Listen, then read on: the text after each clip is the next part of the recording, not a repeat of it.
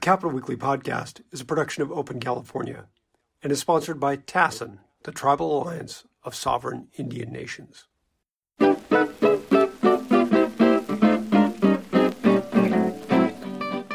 Greetings and welcome to Capital Weekly's podcast. I'm John Howard, and I'm joined by my colleague Tim Foster. Hi, John. And our special guest today is Jonathan Brown, of Sextant Strategies. And Jonathan follows, follows California politics and knows all things polling. So, Jonathan, thank you very much for being here today. My pleasure. Thanks for having me. Um, we were chatting a little bit earlier. One question I saw there was the latest um, IGS poll is out, and it mentioned that nearly 40% of the electorate has already voted in this recall by mail. And so I thought that was kind of 40% struck me as kind of low. Is that consistent with what you know, or is it? Well, the data that we're getting from the uh, Secretary of State's office via the various county elections officials is that we are somewhere in the uh, low in the low 30 percent in terms of ballots returned as a percentage of total registration. Uh, you know, polling is going to uh, be a little bit on the high side just because the people who respond to polls are likelier to be voters than than not. But it's certainly not uh, outside of the realm of possibility that with what we know of, of, the ballots that are already in, plus those that are in transit, that that number is is a reasonable number. Uh-huh. Elections typically have, uh, or special elections typically have lower lower participation, lower turnouts, but this has gotten such wide coverage, media exposure. It's been national. Uh, are you expecting a larger turnout than you might otherwise have in a, in a other special election, or is this going according to you know tradition? Well, it's certainly not following the pattern of special elections uh, that we see at the local level, which often have very low turnout, but the, the stakes are higher. And I would compare this much more to the 2018 midterm elections, where we saw much higher turnout than we generally see in midterms in California, uh, propelled by the the hyperpartisan nature of our national politics and and the the motivation really being one of of sticking it to the other side. Uh, and in 2018, there were a lot of, of Democrats who ordinarily might have sat out a congressional and fairly lackluster gubernatorial election, but they were angry about the 2016 outcome and they voted. And I think that we're still we're still uh, seeing the the high tides from the storm that was the Trump presidency. Are you seeing any uh, greater participation by by Democrats? There had been an issue before when we talked to Mark DiCamillo a few weeks ago. He had mentioned that this was clear from his numbers that Democrats needed to get energized uh, and come out. Republic or people supporting the recall were far more energized. You see that? Yes and no. Um, and I think that uh, based on his numbers this morning, Mark's opinion may have changed a great deal. But there is this idea we ask a question about motivation. And this is what I wrote about in, in Capital Weekly. Uh-huh. And we ask, how motivated are you to vote? And that is a, an interesting measure to compare Democrats to Republicans and to independents, but it's not, it is very much overstated as a proxy for likelihood to vote. As I wrote in, in the piece, you'd only need to be motivated for the amount of time it takes you to fill out your ballot after you've gotten a phone call or a piece of mail or seen a TV ad. You didn't have to be very motivated to vote 30 seconds before that that inspiration to vote hit you. But also, we're, we're seeing that while Republicans are stratospherically uh, motivated to vote, plenty of Democrats will also describe themselves as highly motivated to vote. And when there are twice as many Democrats as Republicans as we have in this state, two thirds of, of Democrats being highly motivated and 90% of Republicans being highly motivated, there's still more highly motivated Democrats in raw numbers. And so uh-huh. that's one motivation, not a proxy for likelihood to vote. That's been proven, you know, academically time and time again. Uh, and just people are pretending that motivation can overcome a two to one registration advantage that Democrats hold in this state, and that's you know borders on the absurd. So speaking of the the Democrat versus Republican voter registration issue, uh, Are the independents moving? Have they stayed consistent through this process? Are they moving more to one side or the other? Um, I, I, think that it, we do see some movement. Uh, I mean, just looking at the the this morning's Berkeley IGS release relative to their late July release, uh, we do see where they had had the independent, the uh, no party preference voters at 50 to 46 no. Uh, now they have it at 64 to 34 no. Um, so that that is movement. That's of course, movement. That's, that is that is movement. Um, I think other polls have been have been more consistent than that. Uh, but it's not, you know, that 50 to 46 number was not at all consistent with what we have seen from NPP voters in general elections, where they have been breaking much more heavily towards Newsom and Biden in the last two general elections. This now looks a lot more like that uh, than their earlier results did. Jonathan, you think the um, motivation of Republican or excuse me, of recall supporters is is purely partisan. Republicans don't like Democrats, therefore they're going to vote for anybody but a Democrat. They don't want him in. Or is the is the pandemic playing a big role in that? The wearing the mask you see all the time. Uh, Elder, for example, you know, it's like this is some sort of a dictatorship in Sacramento, requiring people to wear masks and take what seems to me to be pretty common sense health uh, safeguards. So, what's motivating people to come out and toss Newsom if they if that's what they feel they need to do? Well, I think that it's important to remember that the recall was filed before the pandemic began. And this was just sort of Republicans, uh, you know, and obviously it was overwhelmingly a, a Republican effort to, to start the recall, uh, complaining about immigration. And yeah, it, it really, you know, it's become a pandemic thing. And, and frankly, much to the to the detriment of the very slim chances the recall had of passing from the outset, because now they find themselves uh, making arguments that are broadly rejected by the majority of voters with regard to uh, masking in schools and uh, and you know vaccinations for uh, you know vaccinations being safe and effective uh, public health measures. So, I, you know, I think that what we're seeing is Republicans lashing out generally not unlike uh, a toddler finding, you know, any reason in the moment to be upset about something. I mean, what we've learned here is that motivation is great for qualifying a recall, but uh, you know, it, it's it's very different as as a function of, of actually winning an election when you are outnumbered two to one. When I saw that there was a, a story by Laurel, Rosenhall that just ran in Cal Matters about the mad moms, they're calling them, and people who are very frustrated that they have children that are ready to go back to school and they were not able to go to school. And I think the recall side was really hoping to motivate them and get them out to vote and get them angry at Newsom. But at a certain level, they're they may be angry, but at least according to this article, they're not angry enough to throw the baby out with the bathwater and get someone like Larry Elder who is going to eliminate any safeguards. Uh, and that's an interesting thing. You get people that are angry, but they're not angry enough. And it does seem just kind of watching the news and watching the responses that you have a small portion of the state that is really angry about everything. And then sort of the average person is frustrated because I think the average person is always frustrated with their government. It's the nature of being an American.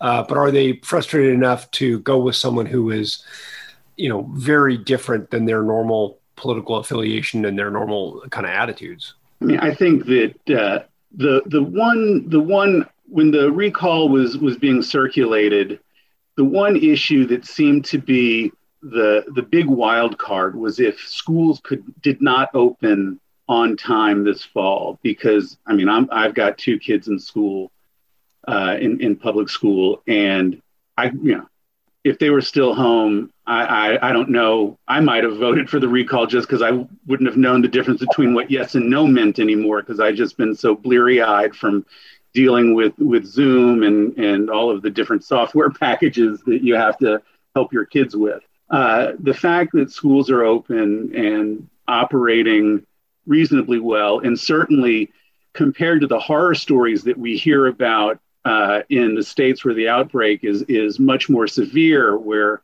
you know you have tens of thousands of kids quarantined, and you know in Miami where you had I believe it was 13 teachers dying of COVID. Uh, you know, I, I, think that when you put everything in context, it it really has worked to the Newsom team's benefit. And yesterday's announcement by the president, I think he's drawing a very stark line between uh, the majority of people who want uh, who, who want to get back to normal through vaccination and masks and basic public health methods, and those who are being obstinate on those things, often using uh, false information to to justify their their uh, positions. And I think that that also the, the the rage that you hear from those on the anti-vaccine side alienates uh, a lot more people than it uh, than it brings in. And I happen to do the polling for Assemblywoman Cottie Petrie Norris in Orange County and newly elected County Supervisor Katrina Foley, who in both of them represent Huntington Beach as parts of those districts. And Huntington Beach is supposedly the the, the heart of the anti-mask, anti-vaccine uh, movements, at least in Southern California. And the polling consistently showed, despite the volume, uh, the you know, as a as a function of, of being loud, that most people in those in that community supported masks, you know, support vaccines, you know, and there has been this sort of, you know, the media is, paying way too much attention to the minority on this simply because they're loud. And I mean, I'm not a member of the media. I don't know what else their their reasoning could be, but it is it does not match with where public opinion is. Does um, the future of Kevin uh, Faulconer, uh, what is that future? It seemed going into this race that the former San Diego mayor was uh, the, really one of the only serious candidates in the whole thing. And he has political experience. Obviously, he's viewed as a moderate generally, not always, but generally. What happened? What happened to him in this campaign, and what's it mean for his next? Assuming he wants to run for governor statewide, which is the assumption. I mean, imagine that the Republican Party of California operated as a political party is supposed to, which is to match, you know, to find the areas of overlap between its agenda and where the majority of people are, uh, and and try to move in that direction. If they had made Kevin Faulconer the only option on the recall and made it a de facto general election. They just kept everybody else off the ballot. You know, it would have been far more challenging to say that the, the you can't risk changing, you know, changing governors uh, at this at this time. But now we've learned, and, and I think that this is not a big surprise. Kevin Faulconer needs to have the field cleared for him because he can't win. He can't be a, the top Republican vote getter in any statewide primary if somebody Trumpier runs against him. I mean, you know, the, the emperor wears no clothes here. He, you know, I think that his likely single digit uh, finish well behind that of Larry Elder means that he has, you know, he has to figure out a way to make himself credible again because I mean, how does he beat, you know, Larry Elder, you know, Larry Elder is the big winner of this recall, you know, whether he becomes governor or not. And frankly, he probably is a bigger winner not becoming governor. I mean, he has established himself on the national scene uh, as part of, of, of the, the movement that's, you know, owning the libs, you know, which is there seems to be their only animating uh, uh, motivation. Uh, I, I don't see where you know he, he's going to have to take a break and and and regroup and and figure out if he wants to have a political career at the statewide level because he looks like he's just run into a brick wall. The Republican Party as an institution uh, in California seems to be scattered, weak, disorganized. Uh, people come in with money and they basically run the table as far as the election goes. And I'm wondering in the future, are we looking at Republicans going more to talk show hosts, to radio personality, TV personalities, celebrities. Is that kind of the is that sort of the future of Republican candidates in California? More the Hollywood angle as far as opposed to political experience. I, I think you certainly could. Uh, I mean, Carl DeMaio, uh, you know, wields a lot of power. I mean, he started as as an elected uh, in San Diego, and then you know moved into into uh, talk, you know, being a talk show a talk show guy, and he seems to be more more influential uh, in that uh, in that arena. Mm-hmm. Um, I, I, don't know.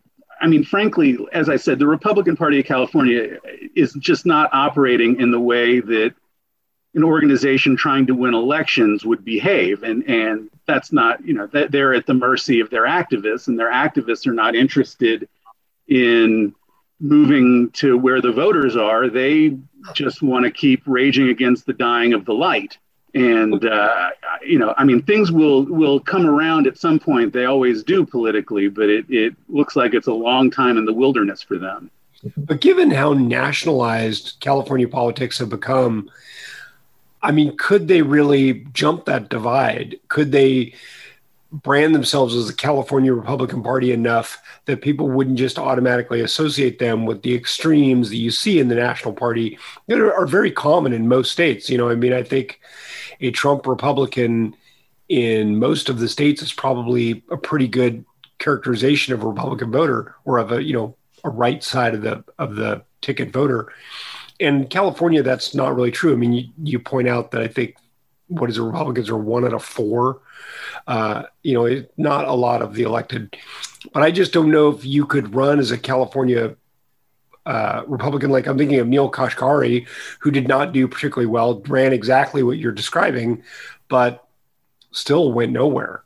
No, I, I mean we have uh, a state that is not like the rest of the country. You know, we have a two to one advantage for Democrats, and you know you can be in a state in the upper Midwest with a small uh, democratic plurality, like say in Michigan, and try and and you know just brute force your way into winning an election, uh, and you know, it, but we see that's just not possible here. I mean, I'm I'm from the South. My my poor mother lives as a, a liberal in in Louisiana, and she understands that you know in, in in a race for the United States Senate, for example you know she you know she has no real ability to to support a winning candidate that you know the only reason they have a democratic governor right now is because they do uh, off uh, they do odd year gubernatorial elections and there you know there was a corrupt republican who refused to get off the ballot. And so i mean that's what california republicans are deep south democrat. They you know and they can pretend otherwise, but they are not competitive unless and until they begin to field candidates that are able to move their activists more towards the middle rather than kowtowing to the activists to, to be able to win the primaries. They need to take a much more uh, aggressive role in clearing fields for candidates. But I, I don't really think that they have the, the buy in or the muscle to do so. Have you seen any numbers? Have you come across any numbers that sort of show any movement at all towards towards the center, or no? No, I mean they. You know, people who still identify as Republicans in this state, uh, you know, think the vaccines have microchips in them, and uh, and Trump was was was swindled out of uh, out of his rightful election. What do you think happens? Um, with Newsom, assuming he survives this, then he's got he's obviously going to go up for reelection, uh, his gubernatorial reelection. How does this play for him? Does this help him? Does it hurt him? I mean, it helps him because he survives, and maybe by a significant margin. Does it hurt him because he has this in the background and a lot of people don't like him? How's that work? Do you think?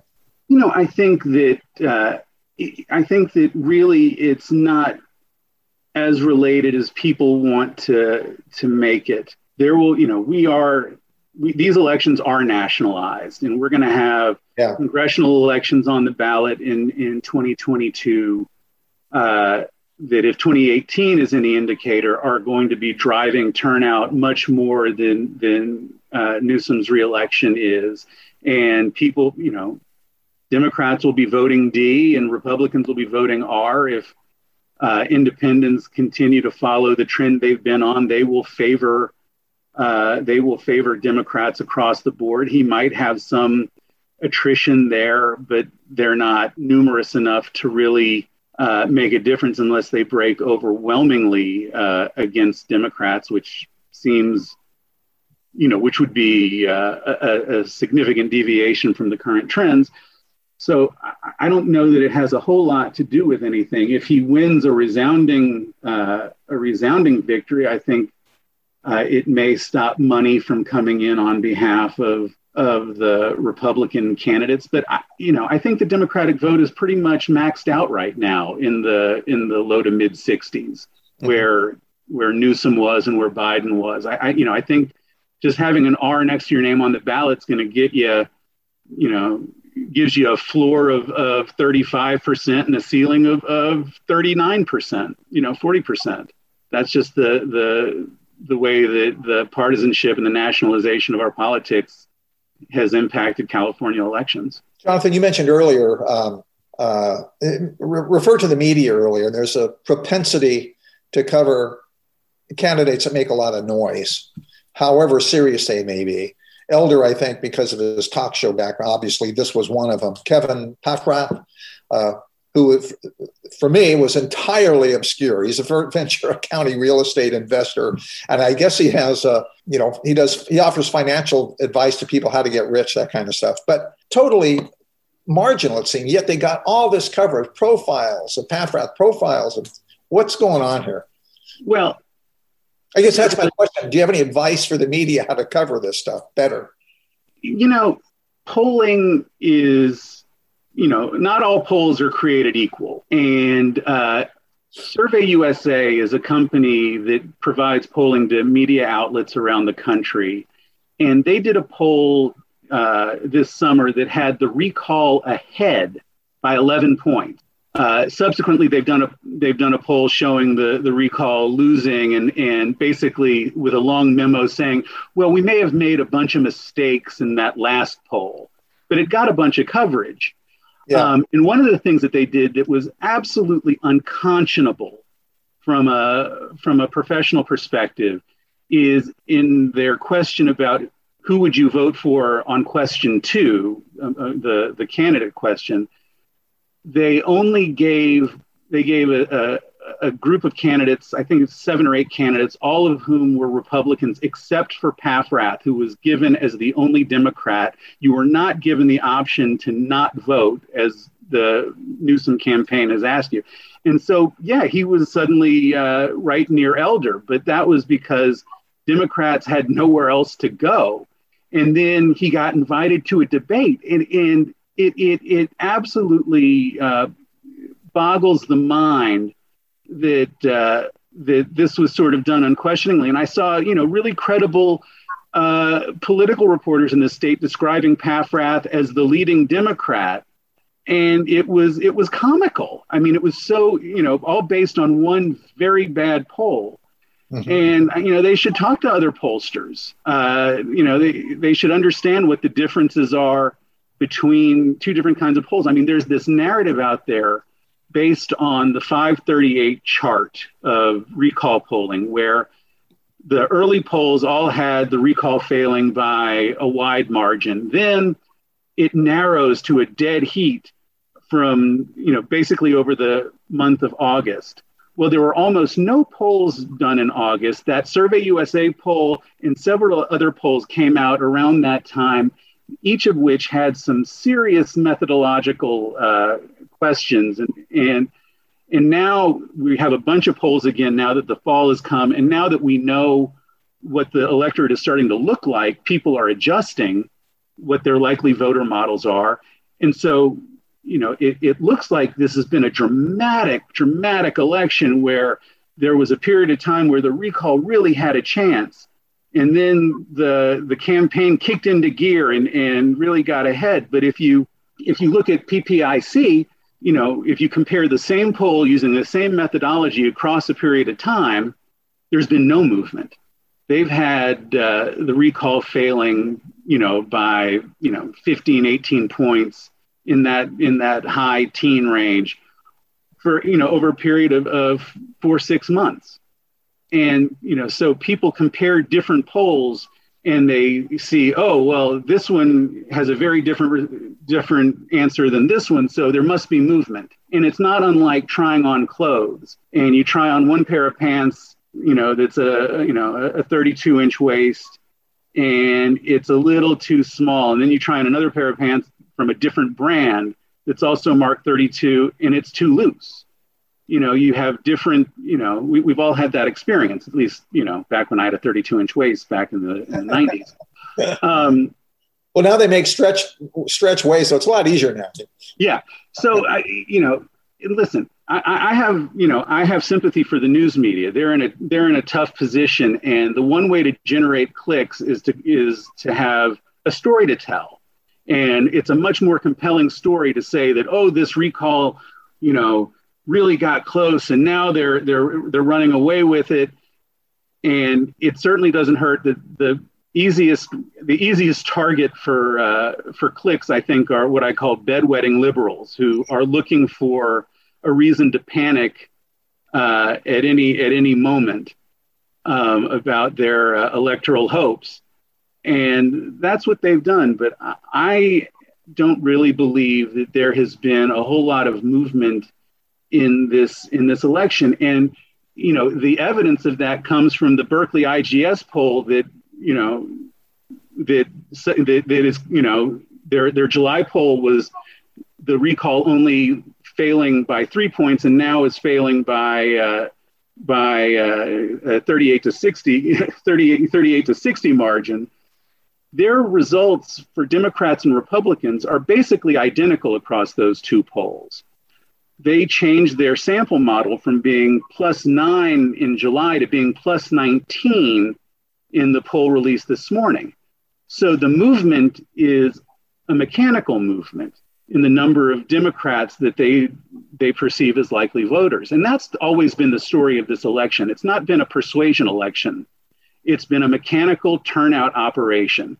And you know, I, have always had a lot of faith in in in the Newsom team. You know, I, I, know those folks. I don't work with them all the time, you know, often, but I, I worked with them enough to know that, that these are, are smart and savvy people. They're not going to take anything for granted.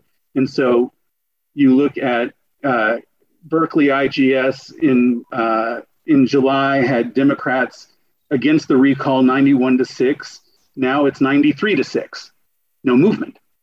Uh, Republicans in their in their July poll were 95 to three in favor of the recall. Now it's 92 to seven. Maybe a slight decline, you know, in support, but that's you know easily within the margin of error. So where's the movement?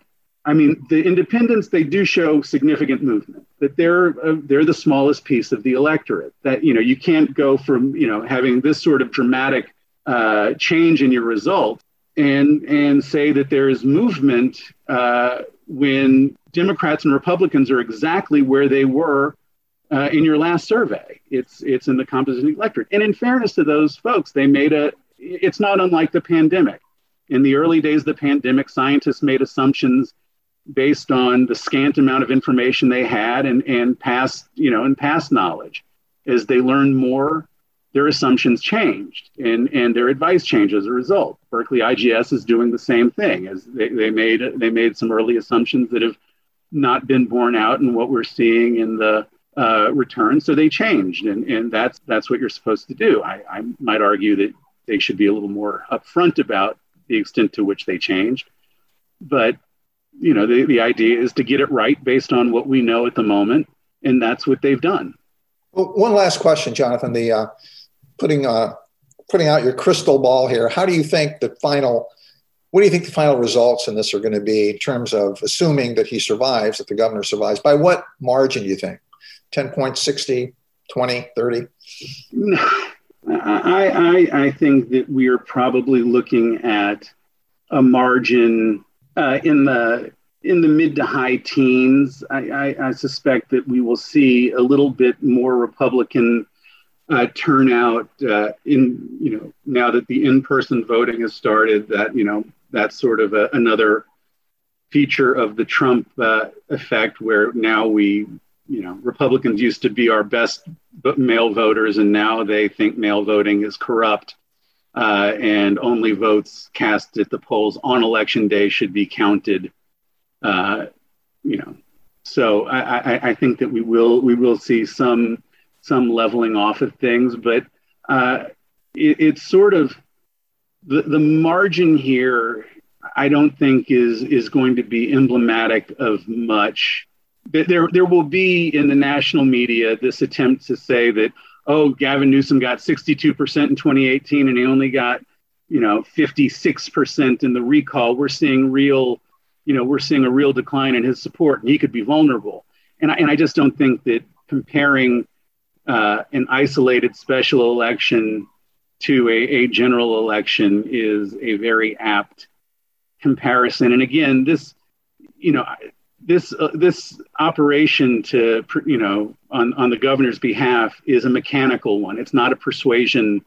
It's not a persuasion piece. It's all geared at turning out Democrats to vote because if, if enough of them vote, it doesn't matter what happens with anybody else. That's just. The fact. You know, this is the state of, of, of play in you know in California where you have twice as many Democrats as Republicans. Great, Jonathan Brown. Thank you so much. Thanks for joining today. Wait, I think I think Jonathan Brown is going to join us for our worst week in California politics segment. The worst week. Worst week. Worst week. Sure, why not?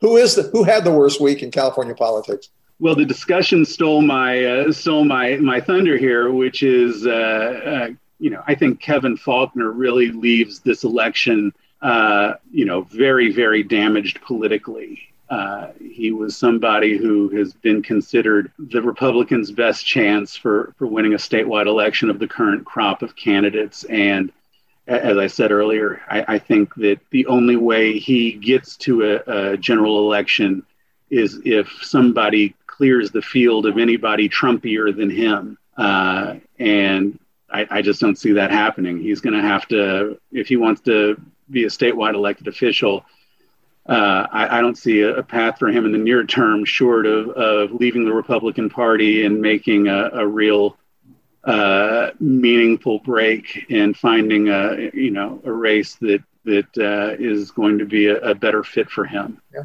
Okay.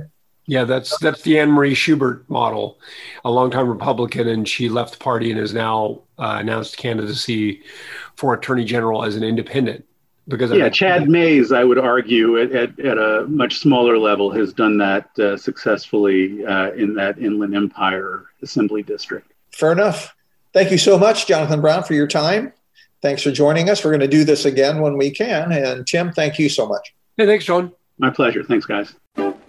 The Capitol Weekly podcast is produced by Tim Foster for Open California. If you enjoyed today's episode, we hope you'll go onto iTunes or wherever you get your podcasts and leave us a positive review. Thanks a lot, and we'll see you next week.